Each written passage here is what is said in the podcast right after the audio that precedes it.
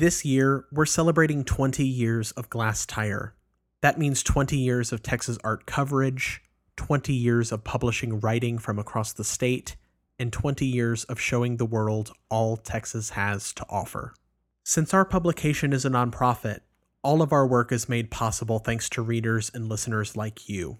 If you'd like to help support our coverage, you can make a one time gift or become a sustaining donor by visiting glasstire.com forward slash donate.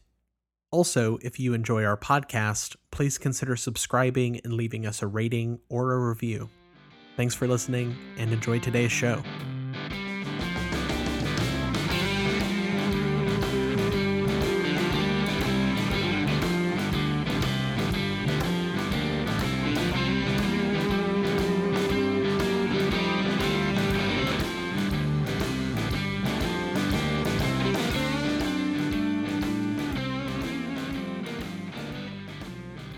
Hello, everyone, and welcome to Art Dirt. This is a podcast where we at Glasstire talk about topical art topics. I am Brandon Zech, and today we have a special Art Dirt because we are introducing a new Glasstire staffer.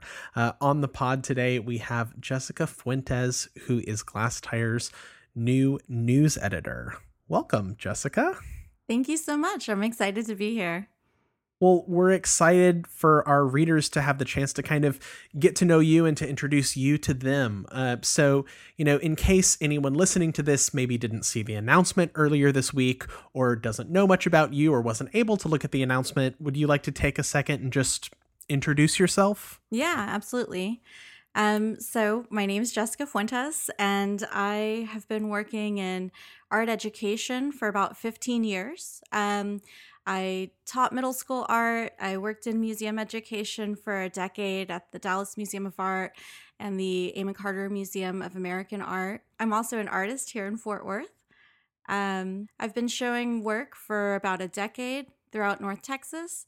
Um, so, aside from art education um, and art production, I also serve on the board of Make Art with Purpose, a Dallas based organization and Artes de la Rosa in Fort Worth.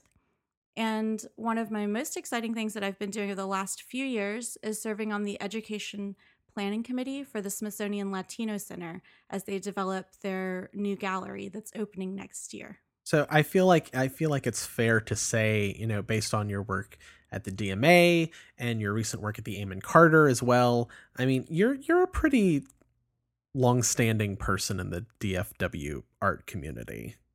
Is is that fair? I I, th- I think that's fair to say. It's weird to think about that um, because I think mo- like most people, um, I just feel when I think about my life and myself, I, I still feel so young and and new at things. Um, but then when I say things like I've worked in museums for ten years, um, yeah, I, I think I, I have some roots in DFW and the art scene. Um, I also was a member of 500X Gallery um, in in Dallas for a year a while back, and and have some ties with F6 Collective in Fort Worth. So some long-standing ties here. I would love for our readers uh, to get to know a little more about your role in museum education, uh, because I, I feel like you know when we hired you on and when uh, uh, when I've talked to a couple people about you and they've asked me about you and your background, I, I feel like the the tie between writing and criticism and how that relates to education is maybe a little uh, less obvious than it might seem. I, I, mean, I see I see a very visible tie, um, just in terms of you're talking to people about art and you're having to dissect and think critically and explain things in a way that is understandable or making complex concepts understandable. Um, but I would love to know more and for our readers to learn more about uh, what you really were able to do at the DMA and at the Amon Carter. Um, I know you were involved uh, pretty significantly in creating a few visiting artist projects at uh, both museums. Would you talk a little bit about those? Yeah, absolutely. So, um, being an artist myself, uh, one of the things that you know I, I would hear from other artists um, in the area is that you know they're showing in galleries, they're doing these projects, but you know how do they get involved with the local museums because the museums are such a resource for artists artists go to museums to be reinvigorated to get inspiration um, and to learn about what's happening and what has happened in the art world. Um, but there were a lot of questions about well how how can i participate in a different way with museums? Um, so working in the Center for Creative Connections at the Dallas Museum of Art was a really special place um, because they were engaging with artists. Um, I remember when I first started, um, the Center for Creative Connections was working with Annette Lawrence um, to install a, a collaborative work of art and um, in my first year or so at the DMA, I invited local artists to lead workshops at the late night events called Late Night Art Bites. Um, and those were specifically art and technology focused. So after I was there for a couple of years, you know, we were thinking about how do we deepen that engagement for artists. That's where the idea for the C3 Visiting Artists Project came about. Um, so we took these opportunities and instead of inviting you know let's say 11 artists once a month uh, to come out to lead a workshop we restructured it so that we were inviting fewer artists but for deeper connections. So at the time we invited four different artists to work with us for three months each throughout the year. Um, and they would have the opportunity to create and install something that would be interactive for our visitors so it was both an opportunity for artists to create something that would be installed in the museum, but also an opportunity for visitors to interact with living artists, local artists, and come to understand art in a different way. One of the things that I thought was really significant about both of these programs is the focus on local artists. I mean, like you mentioned, local artists wanting to get involved with the local museum. Uh, in in smaller cities, I feel like that oftentimes is a lot more possible.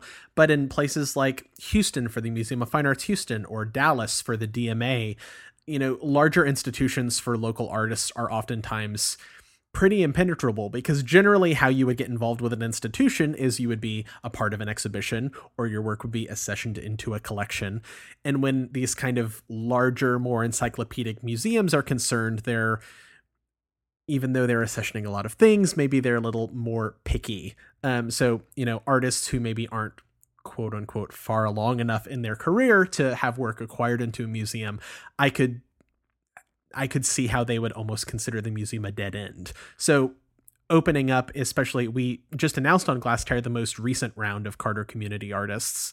Um, so at the Amon Carter, this program is still going, and it's it's just really nice to be able to see Texas faces um, being a part of the museum discourse more frequently. And I feel like Dallas also has just really uh, Dallas and Fort Worth both have really opened up to that in recent years. The Nasher with micro grants that they give to artists, the DMA with this program. Um, that's that's an interesting thing that you've kind of helped shepherd along. Yeah, I just felt like it was such an important thing, and um, and it's really been an honor to be a part of both um, the C3 Visiting Artist Project and the Carter Community Artist as well. Um, and it was really interesting to come to the Amon Carter and take a similar idea, um, but fit it for that institution, right? Because obviously, I didn't want to just replicate what I had uh, helped to create at the DMA, um, but instead kind of think about the Amon Carter and their mission and their space and how we could work with local artists with that institution because each institution is going to have and need a different approach. Um, so, for example, the Dallas Museum of Art has the Center for Creative Connections, which is a huge space that is really experimental and and can fluctuate in a lot of ways. And the Amon Carter is much smaller of an institution, and they don't have the same physical space to be able to donate to working with uh, local artists. But they were embarking on these new community outreach initiatives. And working with local artists was a perfect opportunity to explore community outreach, to bring local artists out to school children to, their after school programs um, for kids who maybe don't have an opportunity to come to the museum, to meet an artist, to learn about their process, to learn from them, and to meet an artist who looks like them, who's from Fort Worth.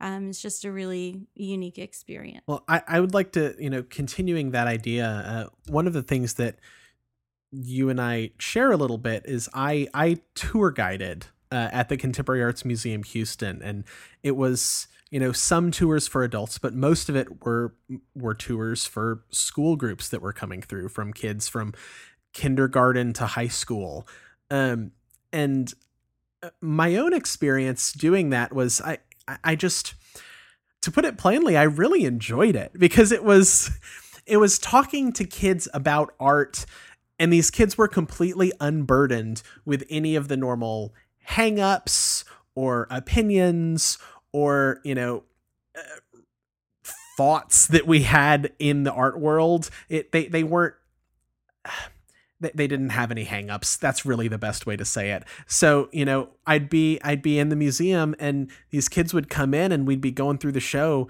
and this fourth grader would be like i don't like that.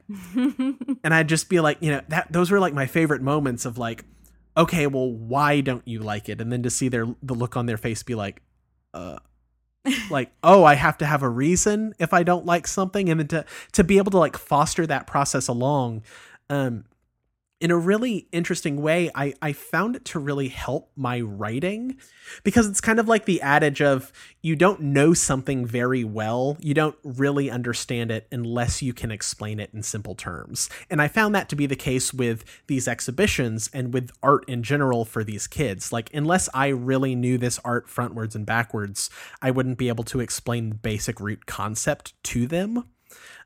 And that, in a really interesting way, just helped kind of uh, focus my writing whenever I would write about other exhibitions of almost just picturing like I was trying to learn about this so that I could explain it to someone who had no concept of engaging with it.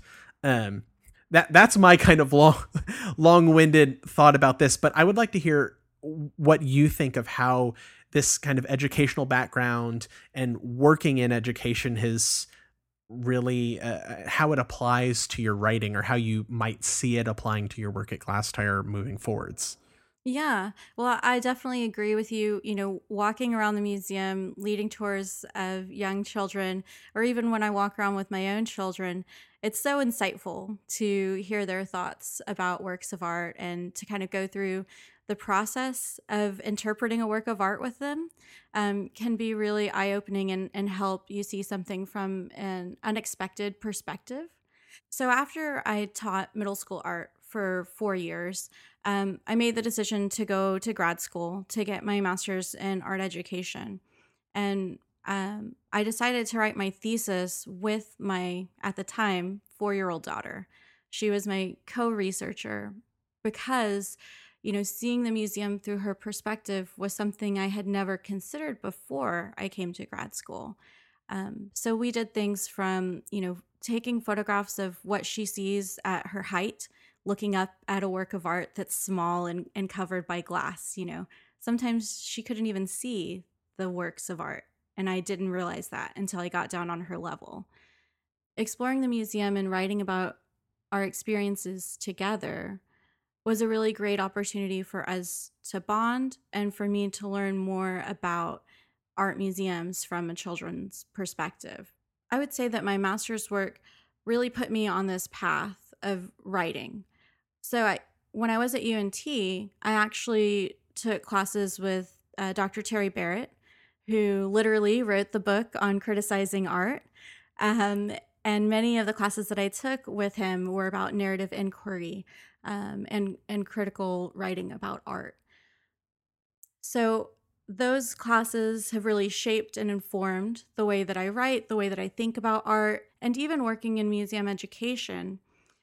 Um, there's been a lot of opportunities for me to hone my writing skills through writing for blogs for the Dallas Museum of Art when I worked there, or um, writing for Art Museum Teaching, which is a national blog about art museum education, um, or even writing and editing dozens of school tours. So writing has been kind of in the background of everything that I have done over the past decade. Um, it's been a constant effort of, you know, how I think about and shape um, the lessons that we're teaching, the works of art that I'm learning about.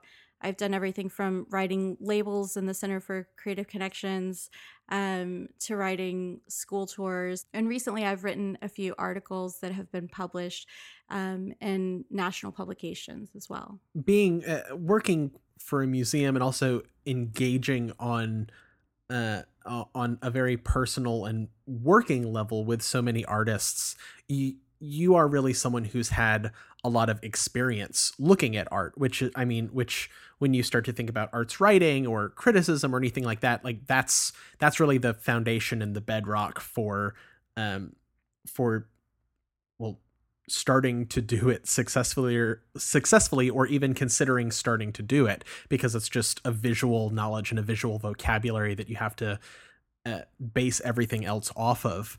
Um so this this is uh, kind of a, a weird question but i actually i saw it in a, an interview uh, recently that was published in the Guardian with the art critic Dave Hickey.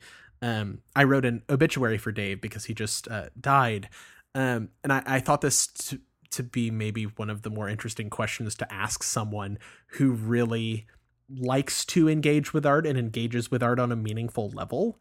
So I'll I'll, I'll ask a paraphrased version of it to you. Um, when you see or when you look at a work of art, what's happening in like your mind or in your body as you're engaging with it? Oh, that's a really interesting question. I don't know if I've considered that very much, but let me let me kind of think through the process. For me, when I when I come to a work of art, the first thing that I, I can't stop myself from doing, right, is to is to look closely. That's what we always, you know, say on our tours. Look closely, right? Um, to let my eyes kind of wander um, and see and take notice of what I'm drawn to and why I'm drawn to it. I try to approach works of art without making too many assumptions, but just taking it in. And then from there, I start to pick out and think about things that I recognize and how and think about how I relate to them. I guess for me, looking at art tends to be very personal. Um, so I think about uh, personal connections to my past, uh, to my interests. Um, and then once I kind of dive through that personal journey, um, then I try to like step outside of that and think bigger and think about um, how this work of art relates to, you know, the larger art canon, how it relates to society and the world at large, and the time that it came out of. Um, I don't know. Is that is that kind of where you? I I didn't know what the answer was going to be. In all honesty, so yeah, sure, that was exactly what I was expecting. um, what about when you're talking to or engaging with artists? Because you know, part of this is uh, working with artists in these educational capacities. You know, you've really and, and being an artist yourself too. Um, you really know what like the artistic process of creation is like and you've seen it in action in multiple different ways and in multiple multiple different people's ways of working. Um, so what do you look for whenever you you know go to an artist show or go in and do a studio visit? Like what's going through your mind as you're engaging with artists themselves? I guess when I'm engaging with artists and and let's say I'm looking at a body of work, right? Whether that's um, on view in a gallery or as part of a studio visit, the first thing I'm I'm looking at and thinking about is connectivity, through lines, um, the similarities that I see, um, and I try to come to conclusions on my own first before diving into conversations with artists. I think that's also part of the art educator side of me, um, where we focus so much on personal interpretation rather than context. Um, that's so interesting that that's part of the focus because, you know, I feel like oftentimes I, am thinking of exhibitions where every uh, work in the exhibition has you know a, a 250 word label attached to it. That but like so much of art's writing and criticism is based on visceral reaction and how the work how how a reaction is to a work and what the what the work makes you feel. I know a, a lot of my writing comes off of you know it's not necessarily based in pages and pages of theory but it's based on the work itself and feeling what the work does to your emotions and your body and how the work sits in a space. Um, and I, I am just now realizing those connections because you're pointing that out. That's kind of uh, the the route that museum education has been taking recently. Yeah, yeah. I, I would say, you know, for the last couple of decades, there's been a huge step away from these kind of didactic tours um, that maybe people expect when they go to a museum um, into more um, to more open-ended tours uh, where people come together to talk about and look and think and and really have a dialogue about personal connections and about personal interpretations. And um, and yes context is important and we do always include that at some point but we don't start there. So it's starting with that visceral personal um, experience and then kind of building out and and adding on the context and reconsidering it now in a new light. Yeah. Um i do want to give you a, a chance to talk about your own work as an artist if you'd like to. Um I mean, you've uh, done a uh, done some videos and done like photographic medium, but would you like to talk about you know any recent projects that you've done or kind of the arc of what you've been looking at in your work? Yeah.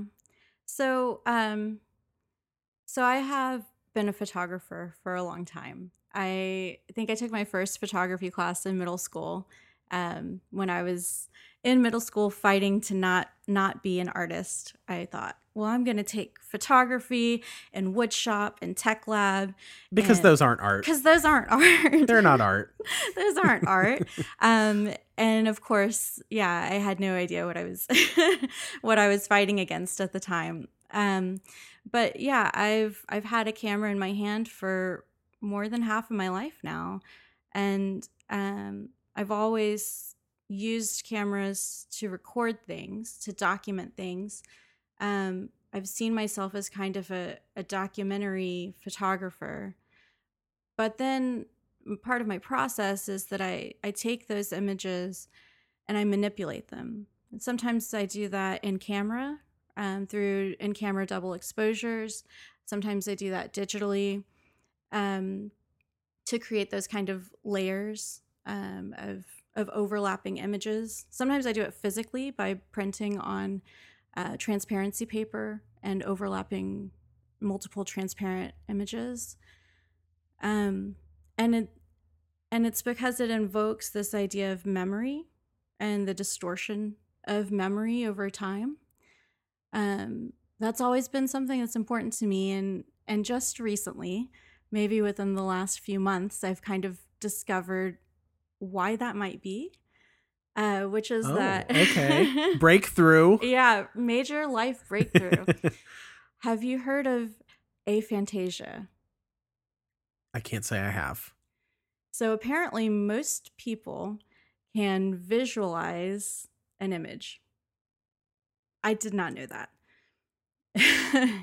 when when you say, "Imagine you're on a beach," I imagine the feeling of being on a beach. I can't recall images. And that's what aphantasia is it's the inability to visualize things. So for me, photographs help cement those memories. Um, so the act of photographing something helps to cement my memories. And then the process that I take my art through helps to kind of mimic um, the ephemerality of memories for me. Yeah, so that that was a, a new breakthrough recently. Um, I had just always imagined that most people couldn't visualize things like me, and that that was just kind of a a, a non-literal phrase that was that was used often. um, so yeah, so that's been kind of a, a breakthrough, and and um, and I think it helps to kind of understand my own work and, and explain my own processes a little bit.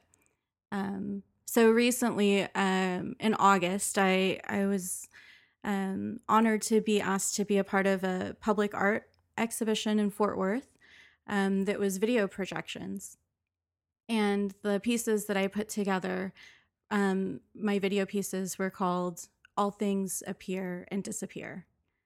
And it's about that same kind of ephemerality. And I took these um, film film photographs that were taken, you know, across decades of time, um, and layered them and had them, you know, slowly come onto the screen and slowly disappear from the screen.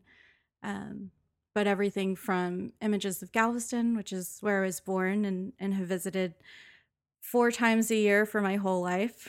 Um, so, you know, seeing places change and shift over time to images of my family, um, watching my children grow up and, and seeing them change over time. So, these different kinds of markers of time um, were, were what I displayed in those videos. That's really interesting. And uh, your work is on your website. If any of our if any of our listeners want to uh, learn more. Yeah, you can go to jessicafuentes.com. um, before we finish up, uh, I want to ask you what you're really excited about and what you're looking forward to. I mean, not just necessarily in Glasstire, but any shows, any wider things.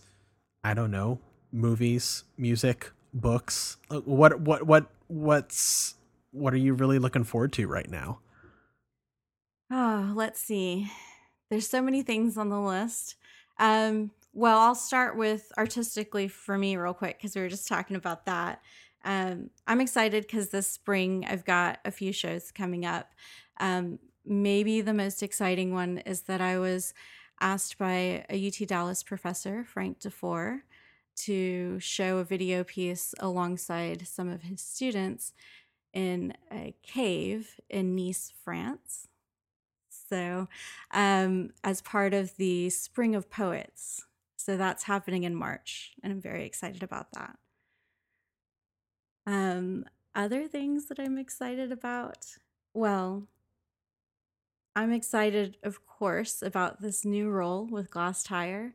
I'm can't wait to really hit the ground running and and spend some more time um, outside of Fort Worth, taking in art across the state, um, and and really seeing what's happening in in all of the different cities, from El Paso to Brownsville to Amarillo. It's just such Texas is such a big state, and so much is happening.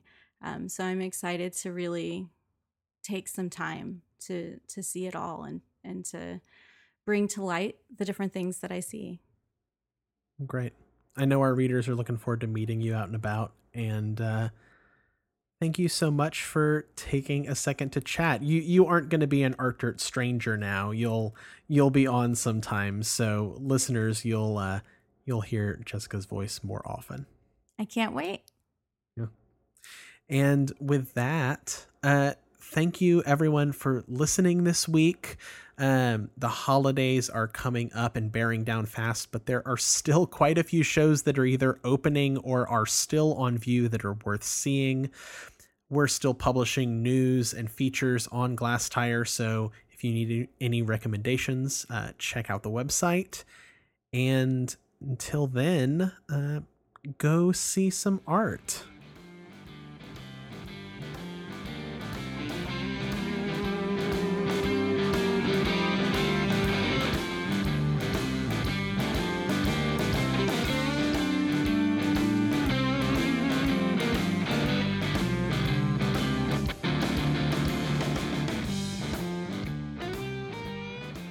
This podcast was recorded by Glasstire and edited by William Sarradet.